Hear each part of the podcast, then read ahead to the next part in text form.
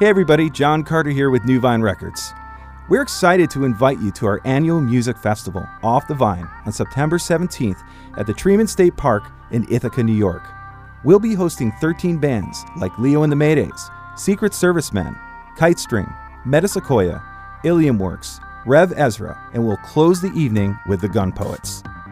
We'd love you to come out and enjoy the music with sound provided by Sound on Sound.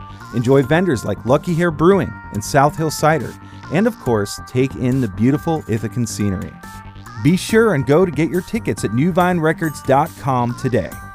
By the way, New Vine Records is a not for profit music company building community through the practice of supporting, engaging with, and creating new music with local talent. If you haven't checked us out, please visit us on YouTube, Spotify, Apple, and subscribe to this podcast, as well as discover new artist releases, concert announcements, and more. Another way to support New Records is by visiting newvinerecords.com and simply clicking on the donate button.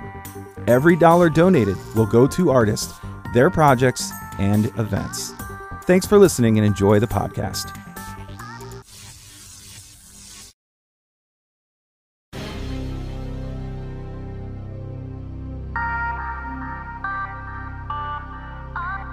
This is New Vine's From the Vine podcast. And yes, we have officially embraced that. And today we have in studio with us Leo from Leo and the Maydays. Say hello, everybody. I don't know you at all. Not even a little. I'm going to have literally no information to pull from on this one. Oh, what an interesting episode we have today. That's right, that's right. Fish here, Yeah. as you know, and we have Hannah from Leo and the Maydays here. that is a, and- her actual name. Yeah. Mm-hmm. Who knew? Who knew? Who knew? So, yeah, wel- welcome. Welcome to the show. Thank you. Thank you for having me. so, um, what you've been up to? What you've been doing? I've been doing a lot. Um, man, okay, so we're covering me as a human being and um, me as an artist. Mhm. As a human being, I've been working a lot. Um, I got a lot of side jobs. As an artist, I have been um, playing as much as possible, working on ma- new material, um, and as always, looking for ways to support art financially uh, with things that are not art. Right. So uh, you're a part of New Vine Records, which Yeah. is a 501c3 not for profit record label, which sounds like a completely uh, dichotomistic uh, reality. And it kind of is in practice. It's very hard to operate that way. But we're, you know, New Vine is discovering how to do that. And you're a major part of that because right now you are the uh, official, you know, it sounds really important, CEO. it's not that important. CEO. It sounds important. yes, the board has designated Hannah as the CEO. Uh, New Vine is run by artists, um, so it's it's a it's a record label collective run for the artist by the artist, uh, and that's something we've always dreamed about. You know, it's you hear these uh, horror stories, which I'm sure we'll get into in further podcasts of record label executives or record labels and how they've treated artists in the past.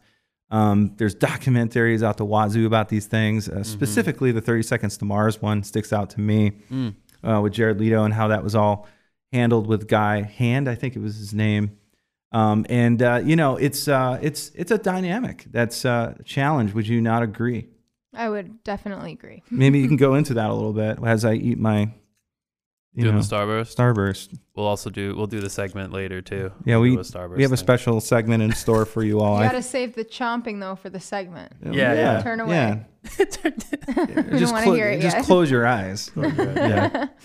um, yeah, no, I think that what we're trying to do is um, be a record label that actually serves artists, which I think is how record labels um, maybe initially started out functioning, and then they very quickly, just like everything um, in our world today, got corrupted by people getting a lot of power all at once um, and a lot of money all at once, and then just wanting to hold on to that.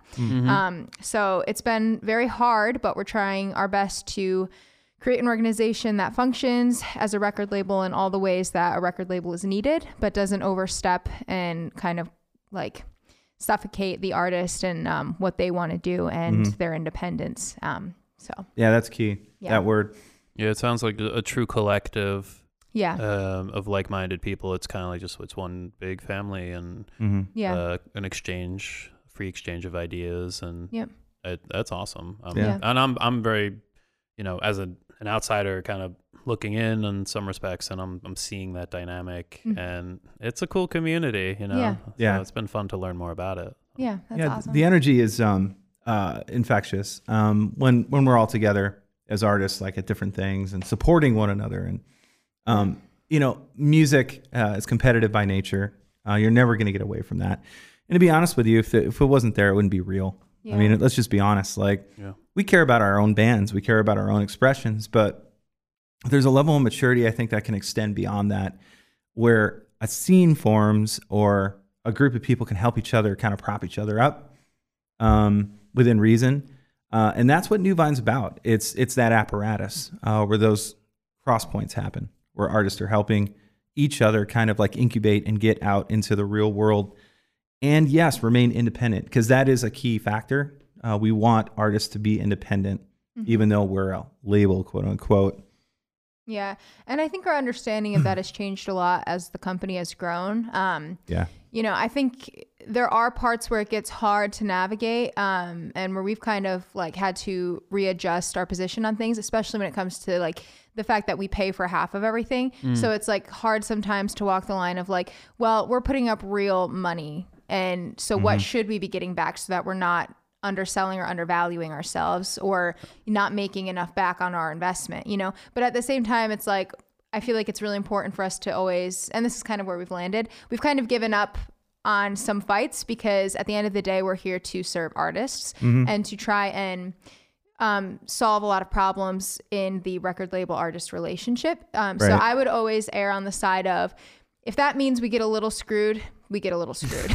Yeah, I mean, Um, it, it it actually might be the time where record labels get screwed, yeah. right? And As long as our mortgage gets paid on time, I've, I've come to the conclusion it's okay. yeah, yeah, I think um, kind of the best uh, analog or analogy that I can I can point to is, and it's a little weird, I guess, but um, we're parents. We're parenting new Yeah. artistry, and healthy parents don't helicopter their kids. Mm-hmm. They Right. they let them go, and they get them ready to be their own people. Uh, I think that works really well within the context of artistry.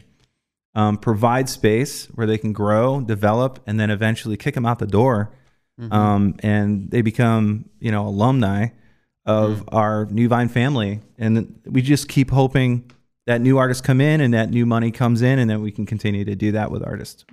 Yeah, Yeah, well, that's cool. It's a something that labels have not really. It's, labels don't really. Major labels don't really do this anymore, and that's No. the whole artist development thing. yeah. Um, as we said, and I think it was the last show we did that it used to be you would sign on with a label, hmm and I'm talking, you know, 70s, 60s, even 50s. Like you would sign on to the label, and they'd give you like a three album deal. right. Mm-hmm. So they're like, okay, you're gonna do three albums with us, regardless of what happens. You're gonna get to three because Right. they believe the the labels believed you had to develop artists over time. Yeah. Now it's just instant gratification. So um, it's cool to have yeah. So New Vine's gonna. Or it's even worse than that. It's like shelving, you know? It's like they'll Oh, sign yeah, people yeah. and then not even do anything with them. And then Mhm. it, it just destroys the band, you know? Yeah, because of the pure competition of their own need to have a brand right. that is the best type of genre brand that well, they have. I feel like that's the that's Yeah. the capitalism in it now. You know, it's like we just want all the good, all the resources, and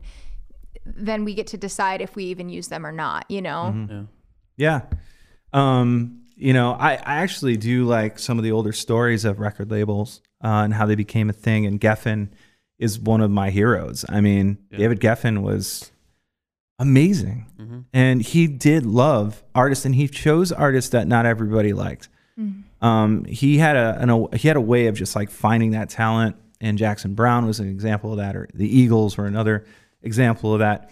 And it was a hit machine and he limited it to a small group of artists like like 10 to 12 artists and it just became a powerhouse in the industry because i do think they did focus on developing those artists Mm. um, and then it just kind of eroded into a nasty sale and kind of like a money machine but Yeah. Yeah. i think he loved the- the music more than he liked the money in the beginning so anyway So I'd like to uh, shift the focus a bit to uh, just wh- what's going on Mm-hmm. within New Vine. Uh, there's some familial relationships. There's some family happening here. Yeah. Um, so I want to ask Hannah what it's like working with this guy over here. now remember, this is a Yeah. podcast. We can be completely honest.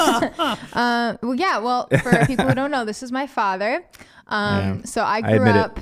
I grew up in. Um, if you've ever been to our studio, there's the studio and there's a breezeway and then there's a big house. Um, we grew up in that house, so I grew up in this environment um, since I was preteen. Um, so yeah, it's been. Um, I, I probably didn't start working really with the company until I was in my late teens, and then um, in 2021, Mm. I took over as like a real leadership position. Um, Yeah. and yeah, but I've been working with my dad as an artist since I was a teenager. Um, Mm. and I think that there has been a lot of progress made in our relationship through that time. yeah, we're Um, not killing each other. Right. anymore. yeah. Mm-hmm. I think it was just like it was a very natural thing for us to work together. Like I've always been a daddy's girl. Like we've always had like a close relationship. Mm-hmm. Um, working together was like definitely hard though, especially you know because there was also like a lot of outside stress. You know, I was a teenager. You know, there was a lot of financial uh, and otherwise stress um, Mm-hmm. in all of our lives and it was hard um, when I was younger to work together. And also, it's like, I don't want to listen to what you have to say when I'm a teenager. You know what I mean? No. Like, there was also a lot of that, just like, honestly, just like development and teenage. I thought you were super feelings. compliant. I don't know what you're talking about. Yeah. And, you know, we've had sessions in here where we didn't even make it through a session on more than one occasion because we just couldn't tolerate being around each other. Um, but as, as I've gotten older and as um, our working relationship has grown, I feel like we've really come to a spot where we can like hear each other and kind of have an understanding um, for what the other person is actually saying.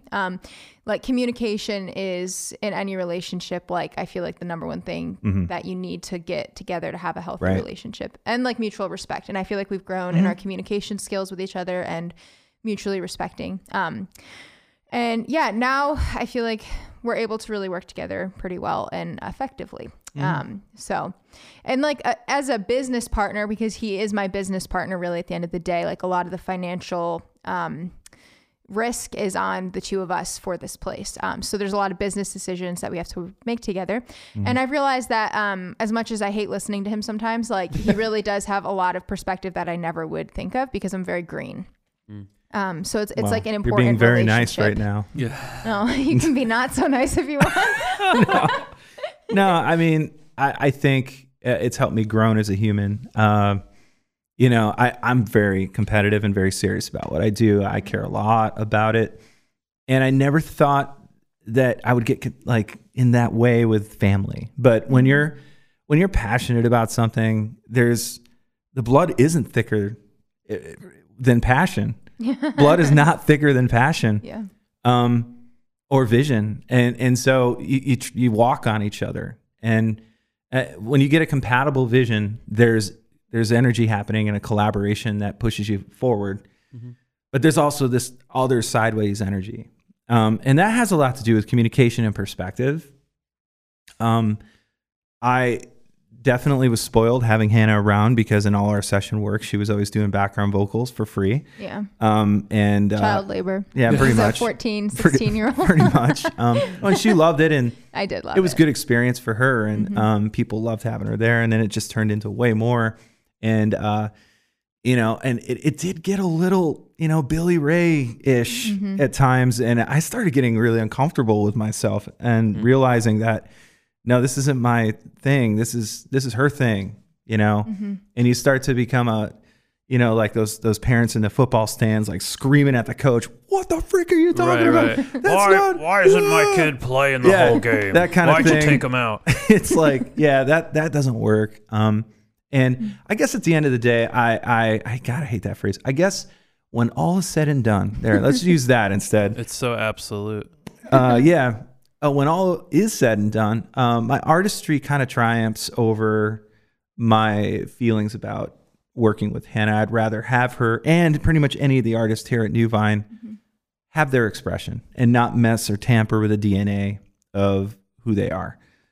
Um, and so when you when you can see through the haze of your own ambition, uh, that's what I saw in Yeah. Hannah. So I think that like one of the hardest things about working together, and this has been on my end and on his end. So, um, seeing me as as as any other signed artist has been, I think, like a struggle, and Right. it's been a struggle for me to also not see myself as an exception, um, because I also run the business, you know. So I'm like, oh, why can't I? you know? It, it just like without even thinking about it, it's like, oh, I get special perks, but I don't. I'm a signed artist as far as Leo and the Maydays um, in the same capacity as every other signed artist, and the the deal is the same across the board. Um, and there's it's also been hard on your end. I feel like as producer to um, in the past like um, respect the terms of the agreement as well, you know. But I feel Yeah. like we've come to a point where that's like not an issue yeah, it's anymore. hard. It's hard to know where um, father daughter relationship and business Mm-hmm. intersect. Sometimes that it's a gray area, um, and it's just impossible to to dissect that sometimes. So, um, and then we'll catch ourselves, and we're much better at it now. I think um, We're pros. We see each other as professionals, and we respect each other that way. And I I digress often to her decisions, um, and as her partner, she hears me out. Generally, not till a couple days later, but she does hear me out eventually. Um, but anyway, it's been uh, I what a journey. Honestly, can I just say this? I've had nothing. I've had the best opportunity as a dad to get on a stage and play with my daughter in a professional way. That's right. You play bass in the band. I right? do. Yeah. I play bass in Leo and the Maydays, and I help arrange and produce some of the stuff. Mhm. Um, and I, I've never had greater joy uh, in many ways uh, than get to play with my daughter on a stage in front of people, and uh, and actually we like the music together. It's it's not like something we hate. So Yeah. well, that's good. yeah, no, I Yeah. mean, good. but not everybody can say that, you know. Um, Yeah. We we do have similar tastes and and uh, feelings about music, and sometimes she's a little too, she's a little too poppy. I The music's think. poppy? I, I don't know. Hardly. There's this weird edge to it. It's once in a, A while, little, it's just yeah. like, oh, let's do this cover. It's like, are, are you kidding? Oh, like, with the cover specifically. Yeah, yes, I'm like, I like, understand. well, that. what's a co- what's a cover that you've wanted I made them do. do? "Baby" by Justin Bieber. oh my god, okay. The thing is, we we made the drums she like did metal. make us do it. We we made the drum we made the drums metal. So Okay. that was my um thing because that's not a song I would generally cover either. But um I was going through a phase because we did Teenage Dream and that went over super well. Actually, I don't mind that one so that's much. uh, I song. love that whole Yeah. album. Um, Yeah. yeah, so no, the whole album's really It's good. So good. Oh, Katy Um, Perry. But after that, it went over so well with the crowd one day. I was like, man, we should try to do a few more covers that people like really, really know that are Mm-hmm. like, you know, older, like my gen, like pop hits. Um, so I was like, let's do Baby by Justin Bieber. There you go. And uh, we did it once and it, it was like, meh. so we Mm. haven't done it again. Never but- did it again. Never looking back. Yeah. Another another question, not really a question, but uh, if you would tell us about why and how this band kind of came to be, but more about like why you do music and Mhm. why you continue to be in this band. hmm Yeah. Um, well, I can, t- okay, so why do I do music? um, I feel like I could have done a lot of things, but it was the one thing that like just came very, very, very naturally to me, like since I was a child. Um, so it felt like something I couldn't really escape from, and it I could have just done it as a hobby, but um, I don't know. There's just something inside me that just wouldn't have been like super satisfied with my life if I didn't pursue it, you know? Mm. Um, and I don't know if it would have been enough for me to just write songs and like play them at open mics or like write them um, and just sing them around the house or anything. Like I wanted to do more with it. Um, and I felt like I was competent enough to do more with it. Mm. Um, so that was the beginning of it. And, you know, there was a, there was a decision point when I was um, graduating high school and I was really seriously thinking about going to college and I just wasn't sure what I wanted to do. Um, but Mm. the fact that I didn't know what I wanted to do is what kept me from going to college and music just kind of naturally fell into that Mhm. gap. And that's what I've been doing ever since. So Mhm. it was like a very organic decision. I feel like, It's it's interesting you mentioned the college thing yeah. because I I looking back, of course it's 2020 to look back, but hmm I would have waited before I decided to go to college. Yeah. Mhm. Um, I I always felt like it was something I had to do, but I, yeah, it it's okay to not go. Yeah. I think that's really important. Like there's it's sort of there's a tangent, but No, it's a um, good tangent. Yeah, it's important. A lot of I, I think there's a lot of uh, I knew uh, me growing Right. up there for me there was a lot of pressure like to keep up with the Joneses Mhm.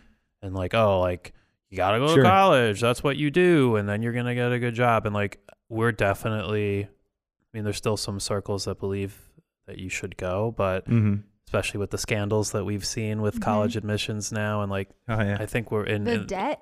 yeah the Well, debt that you'll go into It's a or- scan. It's, it's quite the racket. It's it is a racket, Yeah. and um, yeah. So I, I think that's awesome, though, that Yeah. you were able to ha- be able to sit with yourself and make Mhm. that decision. Like, you know what? I don't really know yet what I want to do. I Mhm. don't have to go to higher education Well, I- right now. I think Yeah. a lot of artists uh, have to come to that point. Uh, a lot of people are in a discovery process at the age of 16, 17, Yeah, 18 in you don't music. have any real life experience at that Right. point. Like, how could you? How could you decide like, oh yeah, I'm gonna like spend all this money and learn all Mhm. the you know, unless you're doing like hard st- sciences like Yeah. Yeah, engineering or doctor exactly. stuff. But Stuff you have to have a degree Well, for, Yeah. you know. all my kids, I, I've told them, uh, Father John here, um, that if you don't know what you want to do, don't spend the money. yeah. Um, if you have a clear vision, go for it. People in their late, you know, in their 30s finally get to that place, and they do. And um, my mom did that, um, and she became a nurse, and it killed it. She killed it. It was awesome, and it, she found a lot of fulfillment in that. Uh, prior to that, she didn't. She didn't go, and she was a house mom. Um, but when she did that, she she loves it. You know. Mhm. yeah. But I think education uh, is a big. It's super important in music. I th- I still feel strongly that um, kids should have a form of education, if that's their bent. Um, and for her, I really had to ask myself: Am I just being biased? Do I really just want my daughter to do well in this because it's a father pride thing or family pride thing? Or like living vicariously thing. yeah, through living Yeah. through that. And you know what? Even though there were probably some elements, if I were to be honest, uh, of those things there, I absolutely saw talent in her. Mhm. Um, and when we started uh, investing in that, there was definitely from the industry some response back to her, and so that was those were encouraging things. Uh, and uh, we developed it further, and then I feel like we had that conversation. Mhm. Uh, what do you think? Should college? Blah blah blah. And to be honest with you, I just told her to go do her thing, and you went away for like One month. one month, I did not last very long. and uh, she realized pretty quick that that's not what she wanted to do. Mm-hmm. Um, but I felt really good that I was able to do that and um, help help her find their way. Now I've had people challenge me as a dad and say, "Why don't Why didn't you encourage her to go to school?" Yeah.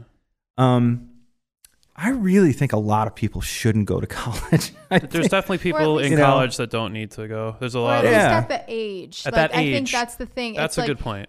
If it was Yeah. free, it would be so different. yeah, But And to some of it is like community school, you know. But a lot of people don't. I mean, my sister, for example, just passed up a free ride to community college because she wanted a SUNY like bigger college experience. Mm-hmm. You know, so that is totally an option. But a lot of kids like don't think that way. They want to go to school because they want to have that freedom. They want to party. They want to whatever. like you know, it's that like a is coming of big- age thing. It's it's it's an experience thing, and I'm I'm not saying that's necessarily wrong, but Right. it is kind of stupid to go into so much debt if that's why you're going to college. So for- yeah, for yeah. people I in wanna music- smoke a lot of weed, so Yeah. I'm gonna spend forty thousand a year to do that. Right. Are you kidding me? So for people in music, though, I feel like this is a great topic because I think a lot of people come to that place. Like it is tough to get to that place. It's like, am I good enough yeah. to invest in this?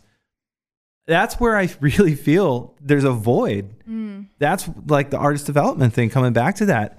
Um, Huh. I wish I had voices in my life at that age where people Mm-hmm. were confirming something in me, confirming that I had real talent, confirming Mm-hmm. that I should invest in this uh, in music, and I didn't. I didn't have any of that. I just kind of, kind of went that way. hmm if you're if you're an artist with that decision to go to college or not, and you have the funds to go to a private school, Mm. but you also like want to do music, and this is something I learned through my experience as well. Like instead of using the money for college, invest that money into your musical endeavor. Yeah, Like yeah, imagine where Mhm. you could, you know, that gives you like a big prop. It props you up big Yeah. time if you have those extra extra funds, like Yeah. to allocate them. I for- feel like that could be a controversial thing, and I love that um, because I, I don't mind a little controversy and a Sure, debate. sure. Um, but you know, I know I, I can count on both hands people that I know in the business uh, Mhm. industry, whatever you want to call it, um, whatever that even is anymore, um, where they went to Belmont or they went to Juilliard, and they ended up basically just touring with a band and then ending Right. up as a producer in Nashville or something, and they realized, oh, they can't teach me this in school. I had to That's figure this out. Yeah, that's why. They, That's the thing. You know? Like going to school for music, I know so many people who end up just teaching or something, which there's nothing wrong. if they want with to that. teach, then great. Right. right. Uh, but a lot of them want to perform. Mm. And if you're going to just perform, like, you don't need like four years at a private school, I feel like. Right. Like, Uh, you really unless you're getting some skill in a in a uh, uh, a focus, uh, say like somebody's like a classical guitar, you know, Yeah. focus. I, I'd say that's a real reason to go to college and sit under some amazing people. Um, I don't know. well, some people will go just for the connections too. Like Yeah. I know I I've learned this. That's good. Um, Yeah. From sitting in, I was able to sit next to the drummer for, uh, what is that show? Oh my god, it's the one with the, the kid who, um, he, he's like his, his some kid at his school dies, and then he they come to the kid about they thought he was friends with him or something, and it's a whole can't social media thing that blows up and. Oh, I don't know. I'm Is it a. Netflix It's, show? it's vaguely no, it's a broad, familiar. it was on Broadway. Uh, Dear Evan Hansen. Oh. Oh, Dear Evan Hansen. okay, okay. There's a show. okay, And um, so I got to sit next to the drummer for that okay. at, at that Broadway show. It was awesome. Like Mhm. he has his own booth and a little video monitor so he Mhm. can see the conductor and um but I he he was a product of the Manhattan School of Music. And so what I what I realized like if you go to a conservatory you're going to be networking with the people that are like in the Mhm. industry like who are doing the Broadway shows who are Right. doing It's, it's like a type of music though too. It's like Yeah. that bend. Well, that's what I was towards, like, saying. Broadway But you can or get in- classical. classical instrument or orchestral music definitely has a track yeah. I mean, and, and, where I you mean, make that those stuff- connections. That stuff's Yeah. jazz, jazzy. A lot of Mhm. jazz in the Broadway world, Mhm. and Mhm. um, is more focusing on the connections. Like Yeah. you, you essentially are paying top dollar Mhm. to connect with the people that are in those positions Mhm. Yeah. because it's extremely coveted position to be a drummer or any musician on a Broadway. Uh, on a Broadway. Broadway musical, yeah. Yeah. So you have to know. You just have to know people. Mhm. Um, it's kind of a club. It's kind of like an exclusive. So you're saying that happens in college, and I do agree. that can happen at Yeah. conservatory where yeah you, Yeah. you meet those people who you would really not Mhm. have met uh, otherwise Yeah, I would say though that definitely falls in line with the genre, like the type of music. yeah jazz Um, classical like, like, most most guys that I know in pop popular bands uh, didn't end up that way by meeting people in college. They right they were playing or gigging in scenes. They built a reputation. Maybe they had their own projects and they were approached and they connect and they happen to land some kind of lucky deal where they just start Right. playing. Mhm. I mean, it's such a pipe dream. yeah really, yeah it is. It's it's it's tough what was But- that one in a million Yeah, Yeah, that I was mean- my idea Yeah, for the and- podcast name. and but so- I like I like it's a, but it's a good Yeah. concept I Yeah. mean it's yeah but there are different levels you know Right. right. and that's what we we talk about like there's there's always that next level so wherever you are you're always going to want to get I'm in music and I just called what I do a pipe dream. But the, the thing is, though, it kind of is. And one of the things we tell people is pursue it, but get a job. You know, Yeah. get a part time job, um, take care of yourself, invest in your craft, Right. unless, you know, at least side hustle something and just focus on, uh, and, and that's the alternative to going to college. I mean, Mhm. uh, I've, and I'll just, this is the last thing I'll say on this. Um, we take in interns all the time here, and most of them are schooled uh, out of Oneonta or there's a college called Houghton I College think we near have one from Nazareth this summer. Nazareth and Mhm. SUNY schools come, uh, and they have this like funny head knowledge about what they think the industry is, Mm. and they walk in here and we're making the industry happen along with many many other people like us doing that, and it's like oh, it, this light goes on. It's like I, I should have just come here. I should have. right what am I Well, I'm spending forty thousand dollars Yeah. to learn basically something they're not teaching me, and I'm seeing it happen yeah here. So yeah, Well, I'd, I'd love to hear back to Hannah and your musical project, Yeah. uh, Leo and the Maydays. We should hear one of the songs. Yeah, we should let's do listen. it. all right, So cool. I've I like to do this. I like to go through and select songs that I just that stand out to me.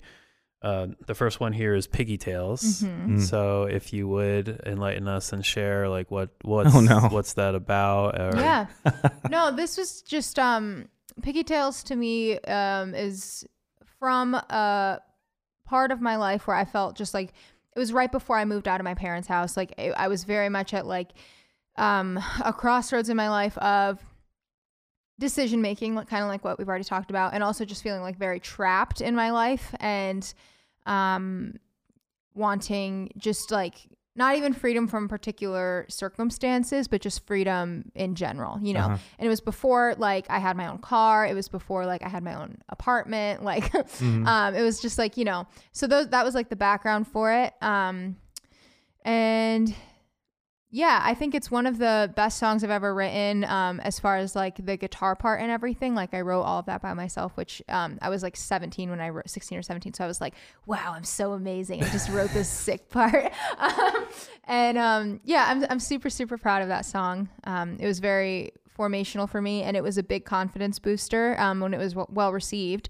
Um, Mhm. and kind of made me feel like it was my first big single. You know, I was like, okay, I have something Mhm. here. I can keep doing it. Um, Yeah, and pretty much we use Yeah. this as a closer in our set. yeah, Yeah. Excellent. I love that one. Cool. Well, yeah, let's listen to it. This is Piggy Tales from Leo and the Maydays. Black and white is coming back around.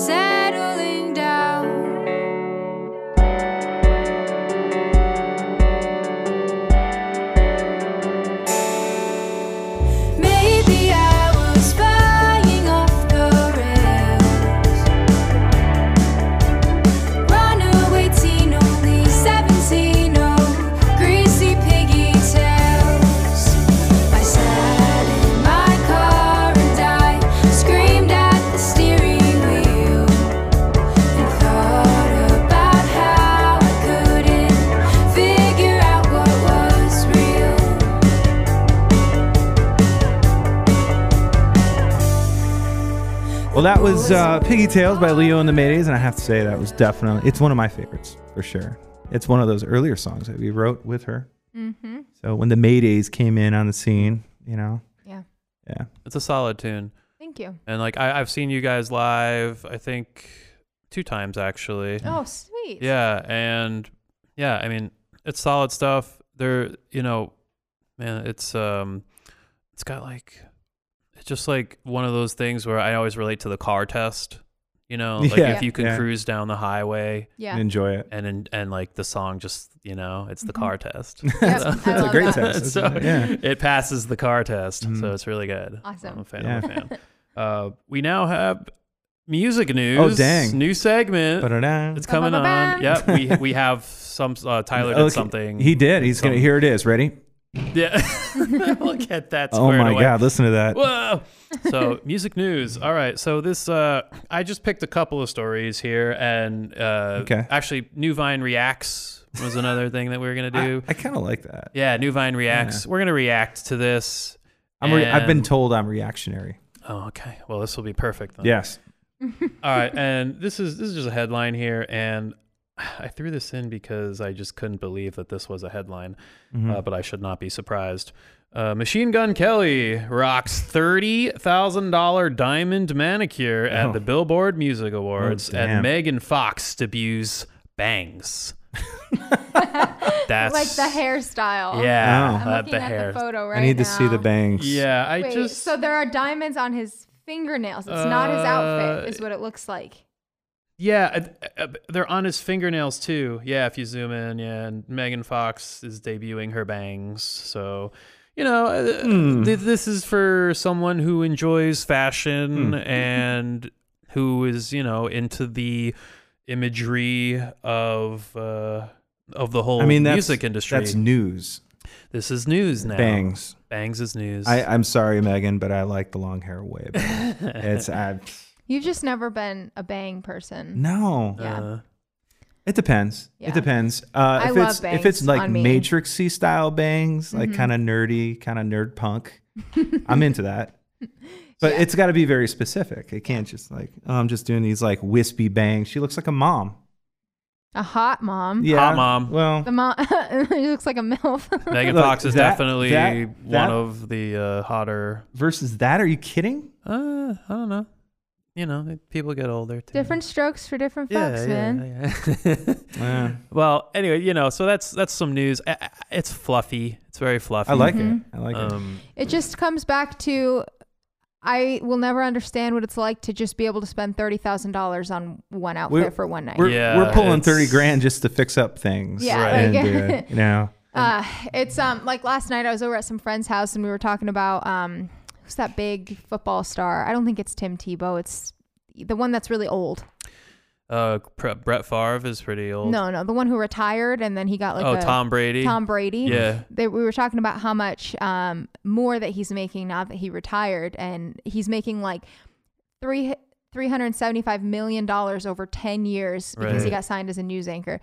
That's Right, like right. thirty. Se- that's thirty-seven and a half million dollars a year Yeah. on top of what he's already made in his football career. probably career. doing a Right. book deal or like two. I as just well. like Yeah, yeah. can't conceptualize Yeah. that much money. right, right. It's hard to. it It's hard seems to. dumb though. I uh, Well, it's, it's especially imaginary it- at that point. It doesn't. Then, then Yeah. it just doesn't. You, Yeah. you matter can't even spend that much money in a lifetime. You know, you have to give so much of it away, probably. Which You I, could, I hope that he is. But like that's that's the thing is like the disparity between that and this. Like, there's no there's no middle ground. It's like it's disappearing for sure. insane riches and then everyone else. Poverty. Yeah, it's especially in music. hmm I It- feel like there's yeah. no middle ground, but I'd love to see a middle class There, musician. there is some middle ground. I like there's, that. There's more. I think th- Yeah. there's more than there's more than it would seem. There are a lot of.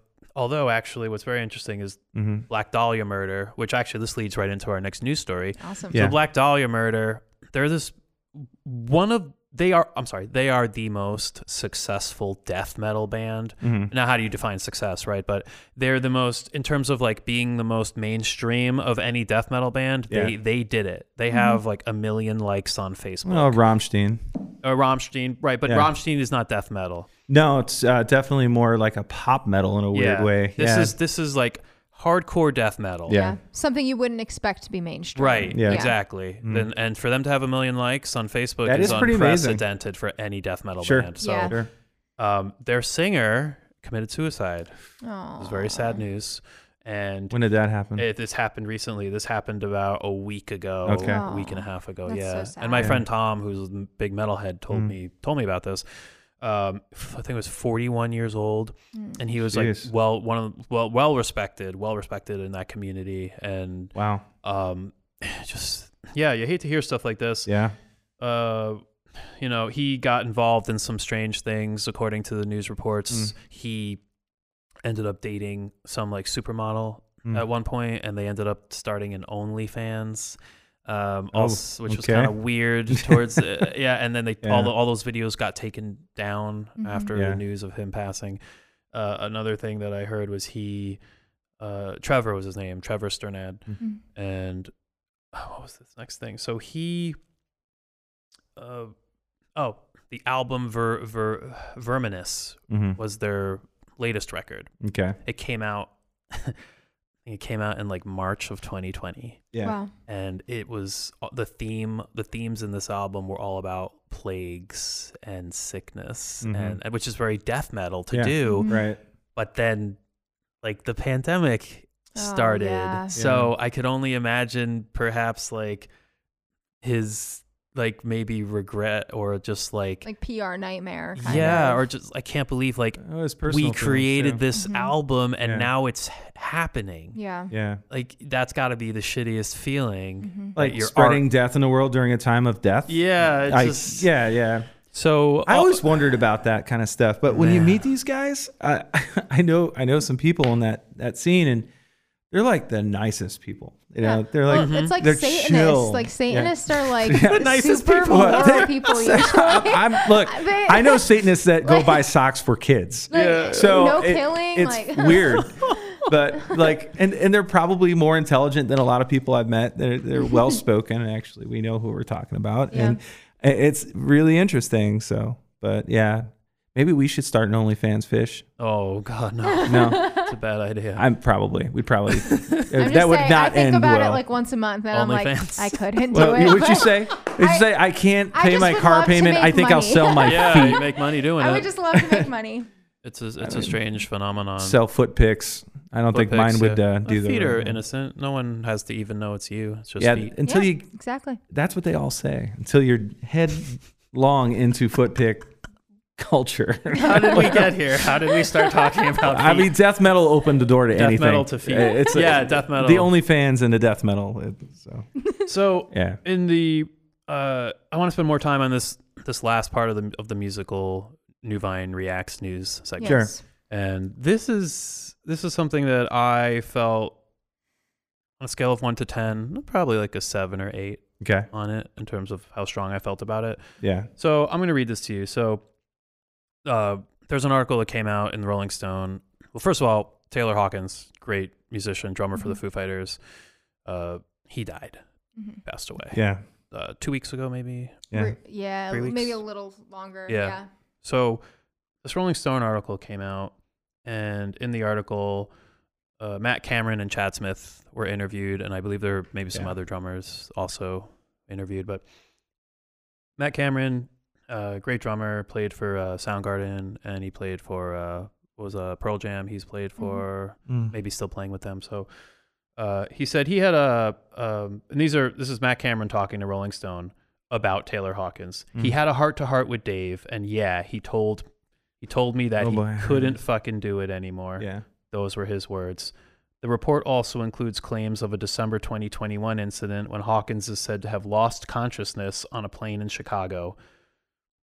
Responding to Rolling Stone, Foo Fighters representatives denied that the drummer lost consciousness on the plane. He just he just said he was exhausted and collapsed, Mm. and they had to pump him full of IVs and stuff. Chad Smith said Jeez. he was dehydrated and all, and all kinds of stuff. Smith claimed that Hawkins later told him, I can't do it like this anymore. Smith continued, That was one of the straws that broke the camel's back. After that, he had a real important heart to heart with Dave and the management. He said, I can't continue on this schedule, and so we've got to figure out something. Mm. Um, Wow. So a little insight into that. And Yeah, it just keeps unfolding more and more. Uh, anytime I see somebody famous die, I mean, I nobody wants to admit this, but the first thing you think is why, like how, Mhm. you know, and and it it always comes out, and it's just very, you know, nice, you know, and and and there's no you know information that's really telling you why or how. It's like, and so you know, it just leaves it open, and people are thinking about it, but sometimes these open up like this and it's just like a compendium of new information. And this one's really interesting. Uh, this is my reaction um, insight into one of the probably should have been the happiest persons in the music business a drummer in the rock world uh, doing So really well looks so Mhm. he's just a good looking dude like uh, and he's just so much energy and just has this vivacious thing um, but obviously not happy um, much like the last story we just talked about, you know, success and Yeah, That it takes thing. its toll. It Yeah. takes its toll on you. There's personal stuff that we don't hear about. Right. All we see are the lights and the glamour, and we don't see the. I mean, playing a three-plus hour show multiple nights in a row for the Foo And Fighters. kinda- traveling in between. Tra- the Yeah. travel because yeah, there, there was something in the article about going to Australia, like a Mhm. one-off in Mhm. Australia. So like fly to Australia, play one Mhm. show, and that's it. And Yeah, like it's, it's so much. yeah. Well, uh, so Hannah, I wanted to ask you sort of what your reaction is to the um, the uh, Foo Fighters representatives denying what Chad Smith and Matt Cameron said, and the fact that Matt Cameron and Chad Smith apologized for Mhm. taking part in this interview. Like, what do you make of that for them apologizing for it?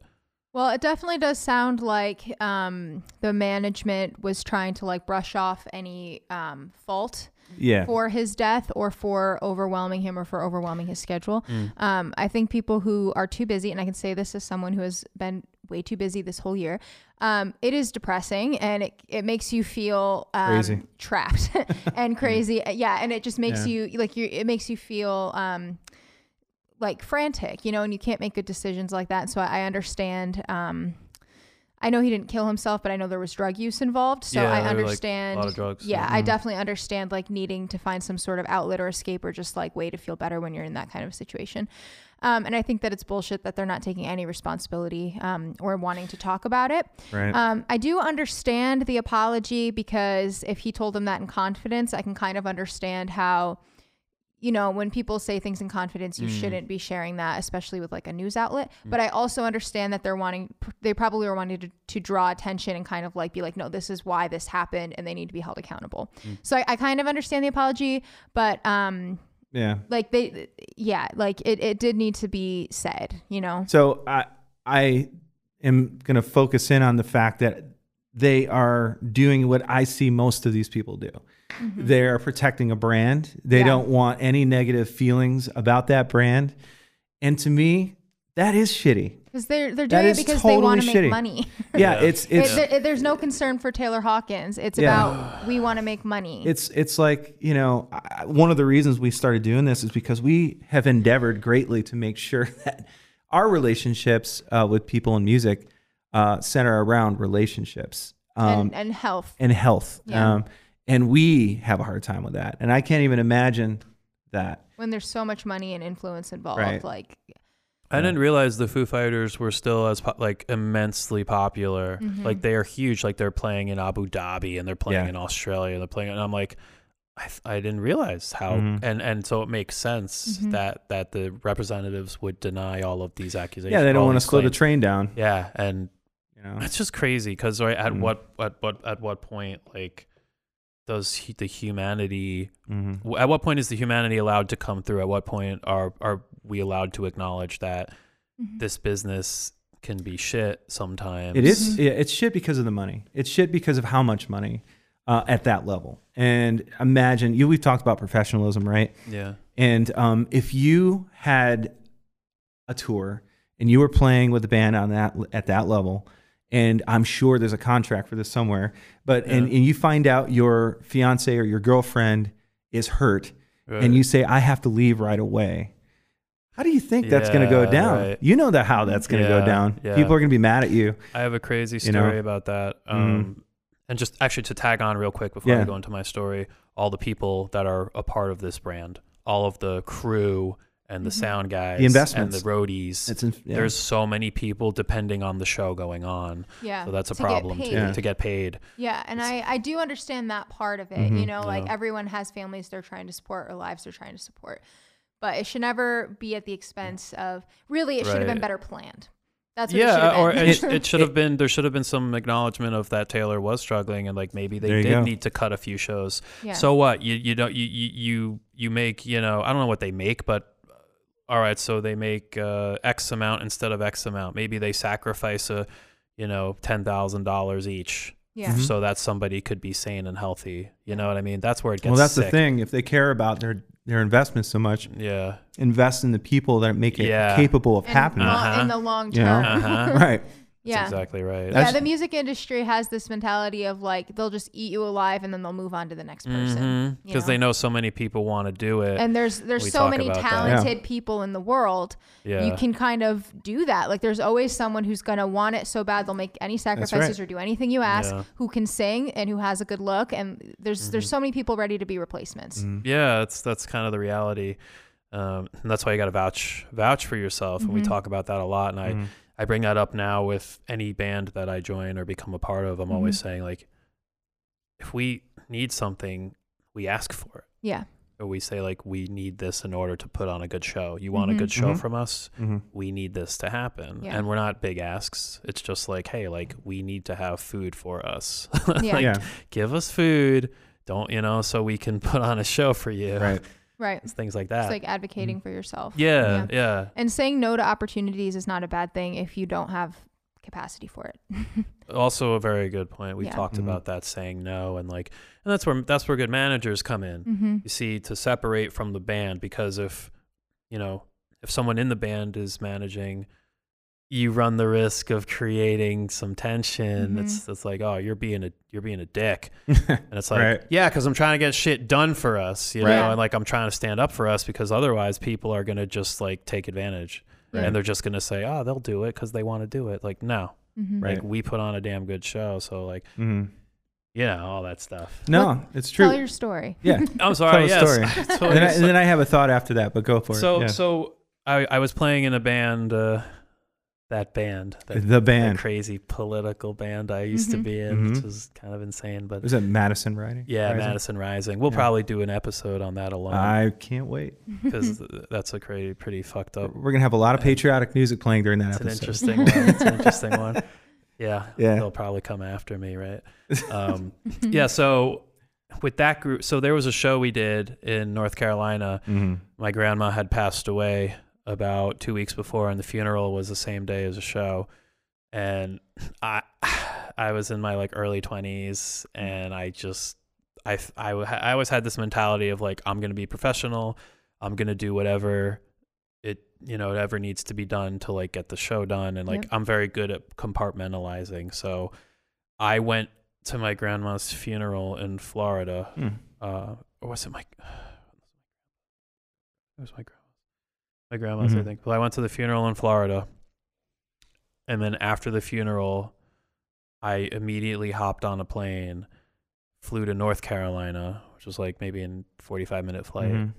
and then played the show. Mm. And like they were waiting for me, and like they held up, they held up the show for like an extra twenty minutes until Wow. I got there Wow. and then we put it on and I, I just like i couldn't even process it but now now i look back on it and like i that was like ridiculous that i did that Mhm. It was also know, ridiculous yeah. that they let you do that. yeah and and i and i told them like hey like i'll plan it this way i'll do it hmm but the fact that they even were like oh yeah okay well if you'll do it then sure and they didn't even say no take You time need space. Like that's not See, advocating for you as a Yeah. friend. You this know. this is Right. exactly um, why we need a union in music. Yes, we, we Yeah. so We- we, we've been talking about getting a The- union here Yeah. for music. Like we need to fucking We need a do body of thing. laws like, that fuck the- protects, you yeah, know, like like- some of these places that are just Yeah. not, you know, and and there's got to be some caveats too, right? Sure. It's got, like you've got to be a certain level of musician. You've got to put Mhm. on a good show. You've got to have that. Well, once you have that, and you're trying to get moving, like Yeah. yeah, you should we should have a union going. Absolutely. And Yeah. uh, for reasons like that, because there's too many things that can happen that allow for those unhealthy things to happen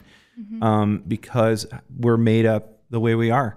Um, and uh, I, I feel like for whatever reason, music industry um, has lost that ability to govern itself um, because we're so mercenary, so independent. Um, it's desperate. Everyone's just desperately trying to make it work. it's worse than Wild West. It's like Armageddon. Armageddon. Yeah, it's musical Armageddon, and uh, we're all like running around with our, with our, you know, DIY selves trying to survive in the wasteland of the music industry. Mhm. And uh, yeah, it's time to to get some government and to time to put some guards in place Mhm. so people are healthy. Uh, this this happening with Taylor is probably a good signal for that. Yeah. Oh, you yeah. know, It's not an isolated case by any means, though. Mhm. It's like the tale as old as time. You know. Mm. yeah, I think that there's a reason. I think artists are already um, usually good um, hosts for mental illness, just because artists are very yeah, sensitive and uh, self-aware, and it takes a certain Some of them. empathic. level. Not all. Not all Not of them are self-aware, but there- yeah, like there's there's there's guy- a there's just a certain thing that makes an artist, you know, Mm. and it usually goes hand in hand with some sort of mental illness. I feel like, um, but there's a reason that um, so many artists are addicted to drugs or alcoholics or just have things in their life that keep them in an unhealthy place. And I think like the way that the industry coping. operates um, plays into that a lot. I don't Mhm. think it's the only reason, but it plays into it and it It's in every it. story of every major celebrity you've ever known in music. I Yeah. mean, it's Yeah, it's that's a lot. there. Fame is know? a big like when you make it big too. Fame Mhm. is a big part of it. You know. And that that breeds the question too, like, do you even want to be famous? Like, Yeah. what's what's the point of being What's famous is it worth? right is it worth it? You know. Well, I was going to bring that up. I, I was going to say. a lot of feelings about this. Okay, well, this is good. Let's um, get into it. So here we go. yeah, we in gotta this- get those sound effects. yeah, I I can't wait. Yeah, I'm yeah. just going to put the buttons right in front Yeah, of you, Yeah, just man. put them here. Yeah, Yeah. that'll be great. All the buttons are going to be shaped like Star Kiss, and Oh, you might eat them by accident. So I feel um, there are people in music who, you know, there's there's this line between hobby and lifer mentality. Mhm. Um, and you know, we've talked a lot about this. Are we doing this or are we doing this? Hey, buddy, you can't come in. Okay, you can watch. Okay. And um, do you feel that you're a lifer this is the question: Do you feel that you're a lifer in music, even if you never make it? Um, and what does that look like for you as a songwriter and uh, the leader of any group that you're with? Yeah. Um, for me, I think at this point in my life, I I would consider myself a lifer. Um, and my whole goal and mission for my life is to build um, a life that I'm very content with, um, that I feel safe in, and that I can afford. And um, I want to be able to support that lifestyle with my art or f- by working for myself. So that's cool, but what about when you're married with kids and there's no money coming in through the door well because that's of you? part of that like Okay. security and safety and like building a life that is able to be supported so what does that working look like for you? What does that look like? well that's kind of um, where new vine comes in and the work that i'm doing there i mean like the gigging is great i don't make very much money off the gig especially because it's my band and i always pay my players before Mm-hmm. i pay myself so if we make 300 bucks on a gig i'm paying them all $100 and i'm not making any money um, so, you know, I'm not making money off of my music. um, but the music is never going to go away and it's always going to be something that kind of takes money. Um, and like maybe eventually I'll be able to pay for the music with money I make from the music, but right now that's not the reality. Um, but I think realistically, what I want to see is me not working for other people. So right now, that's kind of my focus. Um, and uh, at New Vine, the work I'm doing is um, right now we're transitioning um, the house that's attached to our building into a rental unit. Um, and that is going to more than pay for our monthly expenses at the company.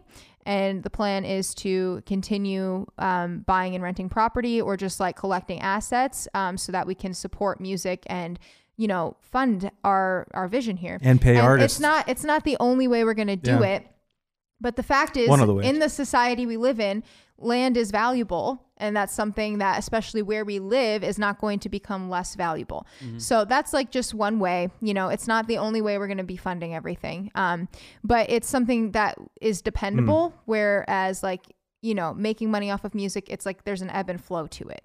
Um, and sometimes you have a lot of jobs and sometimes you don't have any. Um, Yeah, it the music. It's funny. I I come across this with because there's you know there's people that will you you be artists and like want to just do their music and that's it, hmm and then there's other musicians that are you know work for hire, Mhm. which Mhm. I tend to fall more into that category. I do have my own stuff, but Sure. it's, but like if you open up some more opportunities for yourself if you are able to play as someone who gets hired Mhm. for other projects and other Yeah. bands because other bands are always looking for guys and girls and and theys and thems that can play Yeah. um so that's kind of a conscious decision you make too as Mhm. a as a musician it's like do i want to be someone that can just hop into different situations and be a ringer or if i really do want to pursue just like my stuff my Mm. music my Mhm. artistry Yeah. that is even more limited in scope than the other route which Yeah. is still pretty Yep. limited And that's the category I fall into. Yeah. I'm not a player that Right. I am not a good enough musician to play for other people, like flat out. I'm a very good musician for my own needs. right Yeah, but you Um, do something completely different. You do something I can't do, and I'm Mhm. a, I play. Yeah. Um, but I know I'm not a songwriter. Yeah. And you know, I think songwriting is it, you guys are like mystics. yeah You- Somehow we were you talking just, about it, that it just yeah. appears in your head. It's like, oh, I'm writing 15 songs today. Yeah. Like, how do Yeah. you do that?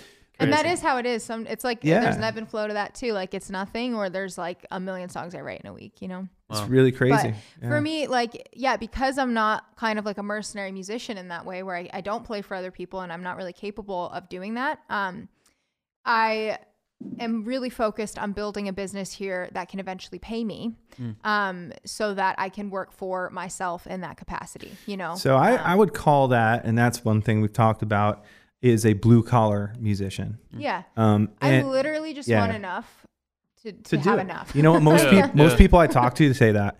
yeah. I, I just want enough to be able to make what I make. Um, and that's enough. yeah Um, now, uh, I feel like that's so healthy to me. That actually would create genuine music that could be enriching. Um, and I feel like if people actually got into this kind of pattern, we're going to see a revolution of genuine, authentic music Mhm. uh, that doesn't like sell people's artistic DNA out. Um, and it, it's lowly. This is lowly shit we're doing. It's we were just picking up cut up deck in the front yard today and putting it, you know, and loading it in and almost killing ourselves with that stuff so that we can make music. Mhm. It's it's crazy. So That's crazy. Uh, we should hear another song. yeah. Okay. We should definitely do that. Mm. This uh, this next song that I picked out is called "Kiss Me Hard." Oh boy. Tell us about it, Hannah. Tell us what that's so all up. this is the song that almost didn't make it on the record um, because arrangement wise we felt it was a lot weaker than everything else um, i'm really glad we put it on though because it's the only one that everyone plays on the radio and it's a lot of people's favorite song which is just so funny because i feel like that's how it goes uh, so often um, but yeah i i really like this song um, it is about um, when my husband and I were still dating. He went to work at a summer camp for a whole summer, and it felt like he was never going to come back. And I wrote this song right before he left. um, so yeah, Cool. enjoy. Let's hear it. Kiss me hard before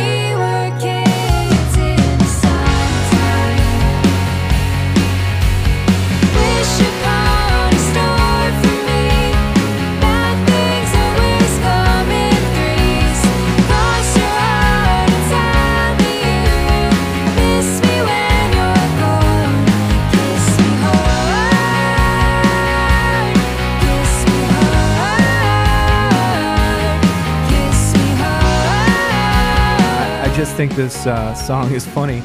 We almost dumped it, uh, but it's the one everybody likes. So there you go. Yep. It happens a lot. That happened with um, Yeah. "Somewhere Over the Rainbow" in The Wizard of No Oz. way. That's That- hilarious. That was on the cutting room floor. Did not know that. It almost did not make the movie. Huh. Yeah. And It it's like, made wow. the movie. yeah, yeah, right. Oh, that And song- it's it's just- that's what's insane about it. makes it. me cry. Oh, it's a beautiful. It's one of those songs that make me cry. Um, All right. uh, great. So this is the final segment. Mm. Phew. Bum, bum, Final segment. All right. Let's start off with uh, share. this is like icebreaker stuff. Share a story. Mm. Share a story with us in in which you felt powerful. Mm-hmm. Mm. Okay. Um, I have two, and they apply to my two different sides. It's not when you drop kicked me, was it? no. Okay. Um, Let's not go there. So, yeah, I think probably the most powerful I've ever felt. Um, and this is this is crazy because okay, I'm I'm here and I'm 23, and I hold a title of CEO, which I completely have imposter syndrome about and don't feel like I have earned or deserve at all. um, right? And um, this past year in September in 2021, we purchased our building, and that was like my first big thing. Like I took that title at the beginning of 2021 and was working really hard through the year. We had one year to buy the building, or else it was going to go on the market. Um, that's a whole other story for a different time. But so that was like the thing that year. We all were working super hard. Um, I had point on that, and I was on the phone all the time with banks and like getting everything figured out. It was a lot of work.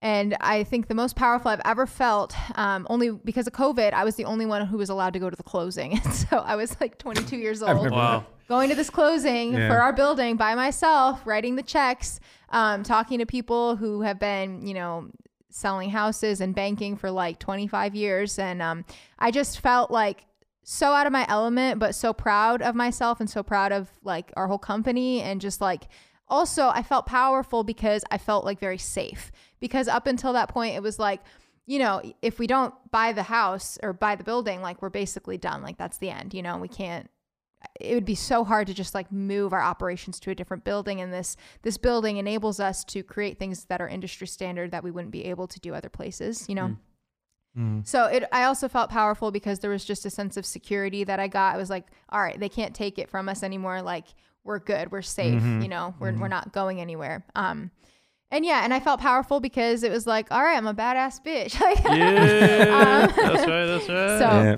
let them know. Let them know. yeah, that's that's one, and then just another quick one, just for my Leo side. Um, we played a gig at the range um, this past Friday, the tw- uh, 13th of May in 2022.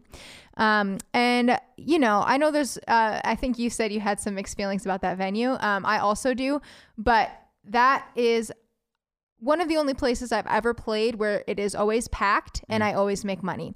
And everyone was um, very engaged with us during that show. And um, I felt super confident. And that's been a struggle for me on my journey. But I feel like I'm finally coming to a place as Yeah. like a band leader or like a front person where I feel really confident in my ability to run a room. Mm. Um, and so that show was just kind of like a culmination of that. And we had a great crowd. And yeah, I just felt I felt super in charge. Except with the girl twerking during the song "Brother." Oh no, that wasn't that show. Oh, okay. That was like Hey, we still year. got money. That we Yeah. got money from that show. wasn't. I'm talking about the one we Oh. just had. yeah, anyway. That's that's cool though to hear about the range that like Mm. it felt it was a good show for you that it was packed and and that my yeah my sort of my issue with that and this is an issue I usually have with a lot of club yeah. style places Mhm. is that it's just too loud for me. Yeah. The, Yeah. the mix is Mhm. too loud Mhm. and The so, sound was a struggle. yeah, yeah. and that, and that's so that's the only thing. If if they could get if they could get the sound to be more sensible and like to have the frequencies properly adjusted and Mhm. aligned, Sure. then so at least for me the show would be more the would shows would be more Mhm. enjoyable there. Mm-hmm. Um, Well, the loud, the Yeah. louder it is, the more beer they sell, Sam. is So that true? I'm, I think there's some scientific study there to might prove be it. actually. Yeah, there's some data. I think uh, we could look into that. Anyway, cool. All right, no so sarcasm. let's get on to Yeah. our last topic here. Mm. and it's social media because we always like Yeah. to touch upon this uh, as it relates pertains to music on this show and etc. So, social media, uh, Hannah, we would like to know how you use social media and what benefits you see from using it. Um. Okay. Well, I don't use social media properly or as much as I should be. Well, there you go. There goes Um, that She's- question. She's just pretty honest about no, it. I, I hate I hate it because it makes me feel like shit all the time. Okay. Um, I hate being on it, even though like I would why? say Why? What about it makes you feel like crap? it just like the thing I feel like with I mean everyone would probably share the same answer if they say that you know it's just like comparing yourself to other people's achievements and Mhm. accomplishments and feeling like you're behind Mm. um Mhm. even though I know in my brain like what people put on social media is not their reality and a lot of people have the same feelings about struggling to make it you know Mhm. um, and i'm sure people feel the same way when i post you know it's just like we put our best selves out on social media um, but yeah no it's just it's something i wish didn't exist um, and i understand that it's important and it is it's like it's like how i feel about putting mm. a house on the market to rent you know? Is mm. it something that i saw myself ever doing? Do i have a problem with like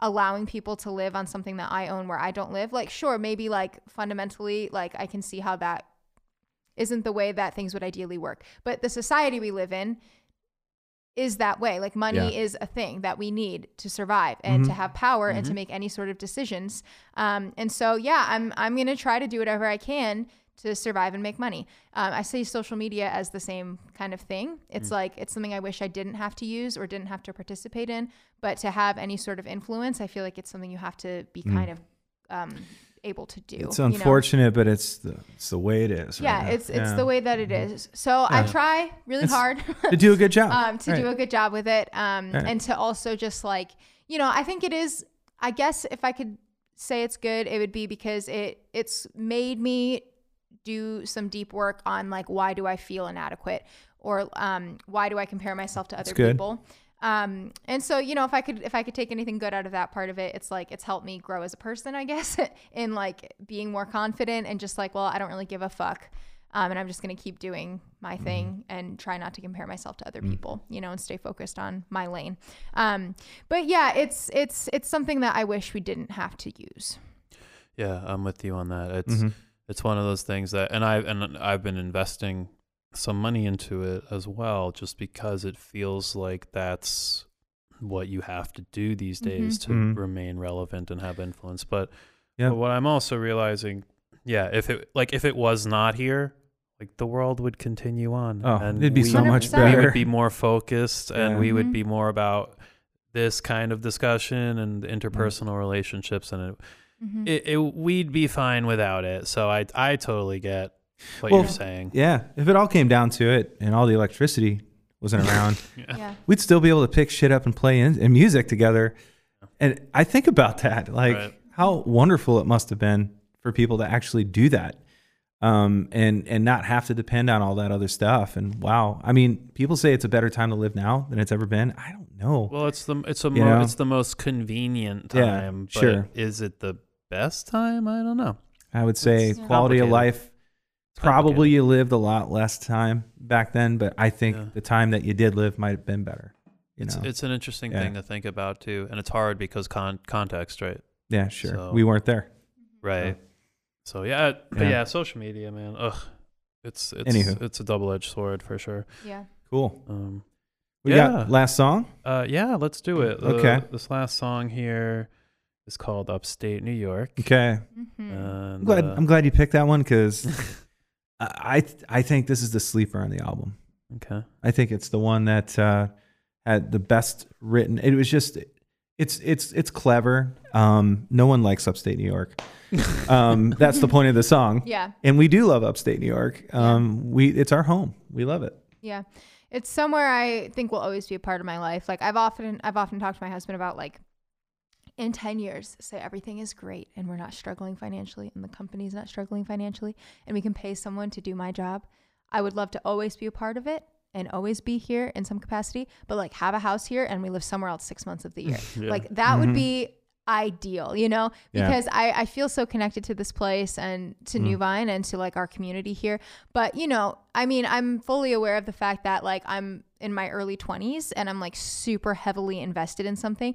And I don't know if I'm going to always want to only be heavily invested in one thing for the rest of my life, you know? Mm. There are other things that I want to try someday. Um, but I feel like this place will always be in my life and like a huge part of me, you know? Mm. So that's kind of what upstate New York is about. Yeah. Um, and uh, yeah, my favorite, I mean, the hills uh, and dinosaurs analogy is like, We used to talk about that when you were a kid in the car. I, I always thought, because I was a dino kid, like obviously yeah. A huge dino Oh. kid. Okay, Um, cool. And yeah, I always was like, man, I, I wish I wish they would just wake up and be dinosaurs. Well, you know, there's a, a documentary coming out, a nature documentary about dinosaurs. really? It's a new one uh, narrated by David Attenborough. oh man, I'm all over that shit. it looks really cool. Yeah. I love dinosaur documentaries. Quick tangent. Um, there was one about the first T Rex, full T Rex skeleton that was ever found. Oh, I love that one. Out. Um, and it was like they found it in South Dakota. It was like a DIY and they crew. like yes, Yeah. and they were it was Wow. like stolen from them essentially NASA because didn't of a NASA bad get involved or something? It was it, Uh, I don't remember. it was it was, a, bad government contract. organization that came in and took it from them. Yeah, Yeah. and it was like they Yeah. poured their heart and soul into this, and it was like in storage for years, and now and then it was auctioned off for like millions of dollars. And like if They had to I ever had excessive money, the first thing I would do is fucking buy that dinosaur and put it back in that little um, museum where it belongs because Yeah. wow. that's where it was found and that's where that's where she should be. But Yeah. anyway, s- uh, upstate New York. Here it is.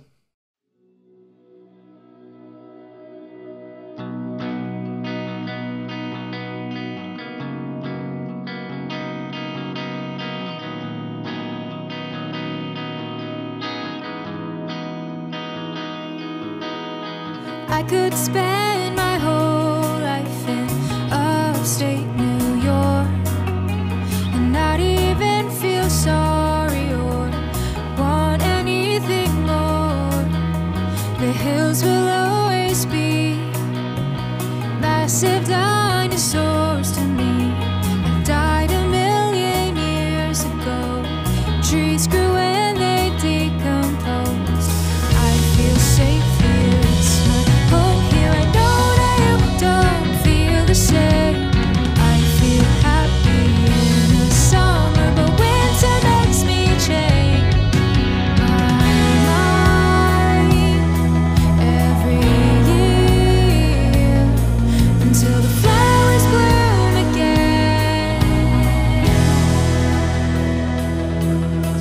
was upstate New York, and it's awesome. And uh, so, you know, thanks for joining us today, Yes, absolutely. Hannah, absolutely. aka Leo.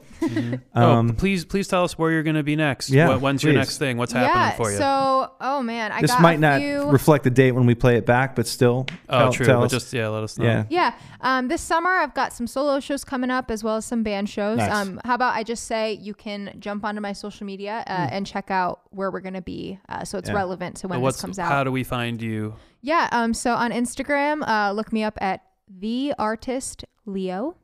Um, and then on Facebook, it's Leo and the Maydays. Um, and I'm Mm-hmm. working on getting a website together, but I'm really bad. Or at or you go to making them. Newvine, right? We can yeah, go to you Newvine can go to Records. newvinerecords.com. Yep. Right. Um, and I'll make sure everything's up And we to do have a new EP coming out this summer. Yeah, at the Oh, in August exciting. we're We do. working on putting something out. It's going to be Little- more of our country teaser? side. It's gonna be Okay. goth country, Okay. yeah, okay. emo. Ish. Yeah, emo country. I'm I'm pretty excited about it. Some so some music video maybe or some sort of thing? maybe we'll see. I got a photo shoot lined up, but I'd love to do a video for it. We'll see Yeah. what the summer brings. But I'm getting into the music video thing. I'm starting to see Yeah. like how they get put together. So Yeah. I'm, I'm, I'm planning. To I'm do lucky That's cool. because Yeah. I'm married to someone who can put them together pretty well. So Beautiful. I'm beautiful. like I'm using you for everything. there you go.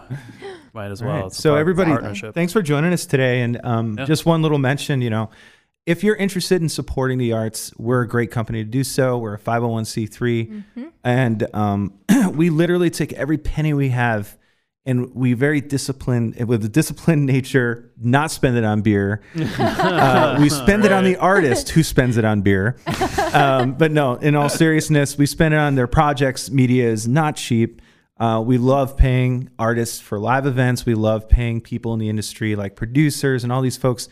And it does take a bit. So please go to our website and give. Also, subscribe to our podcast on YouTube as well as on Spotify. And if you're listening to it on Apple, please subscribe to us there. Continue to follow us. And we will have merchandise coming down the road uh, for those who are interested. And it is all tied into our From the Vine, which is live performances and podcasts, and New Vine Records. So, Fish, thanks for being on the show today. Leo, thank you so much. You guys, until next time, later.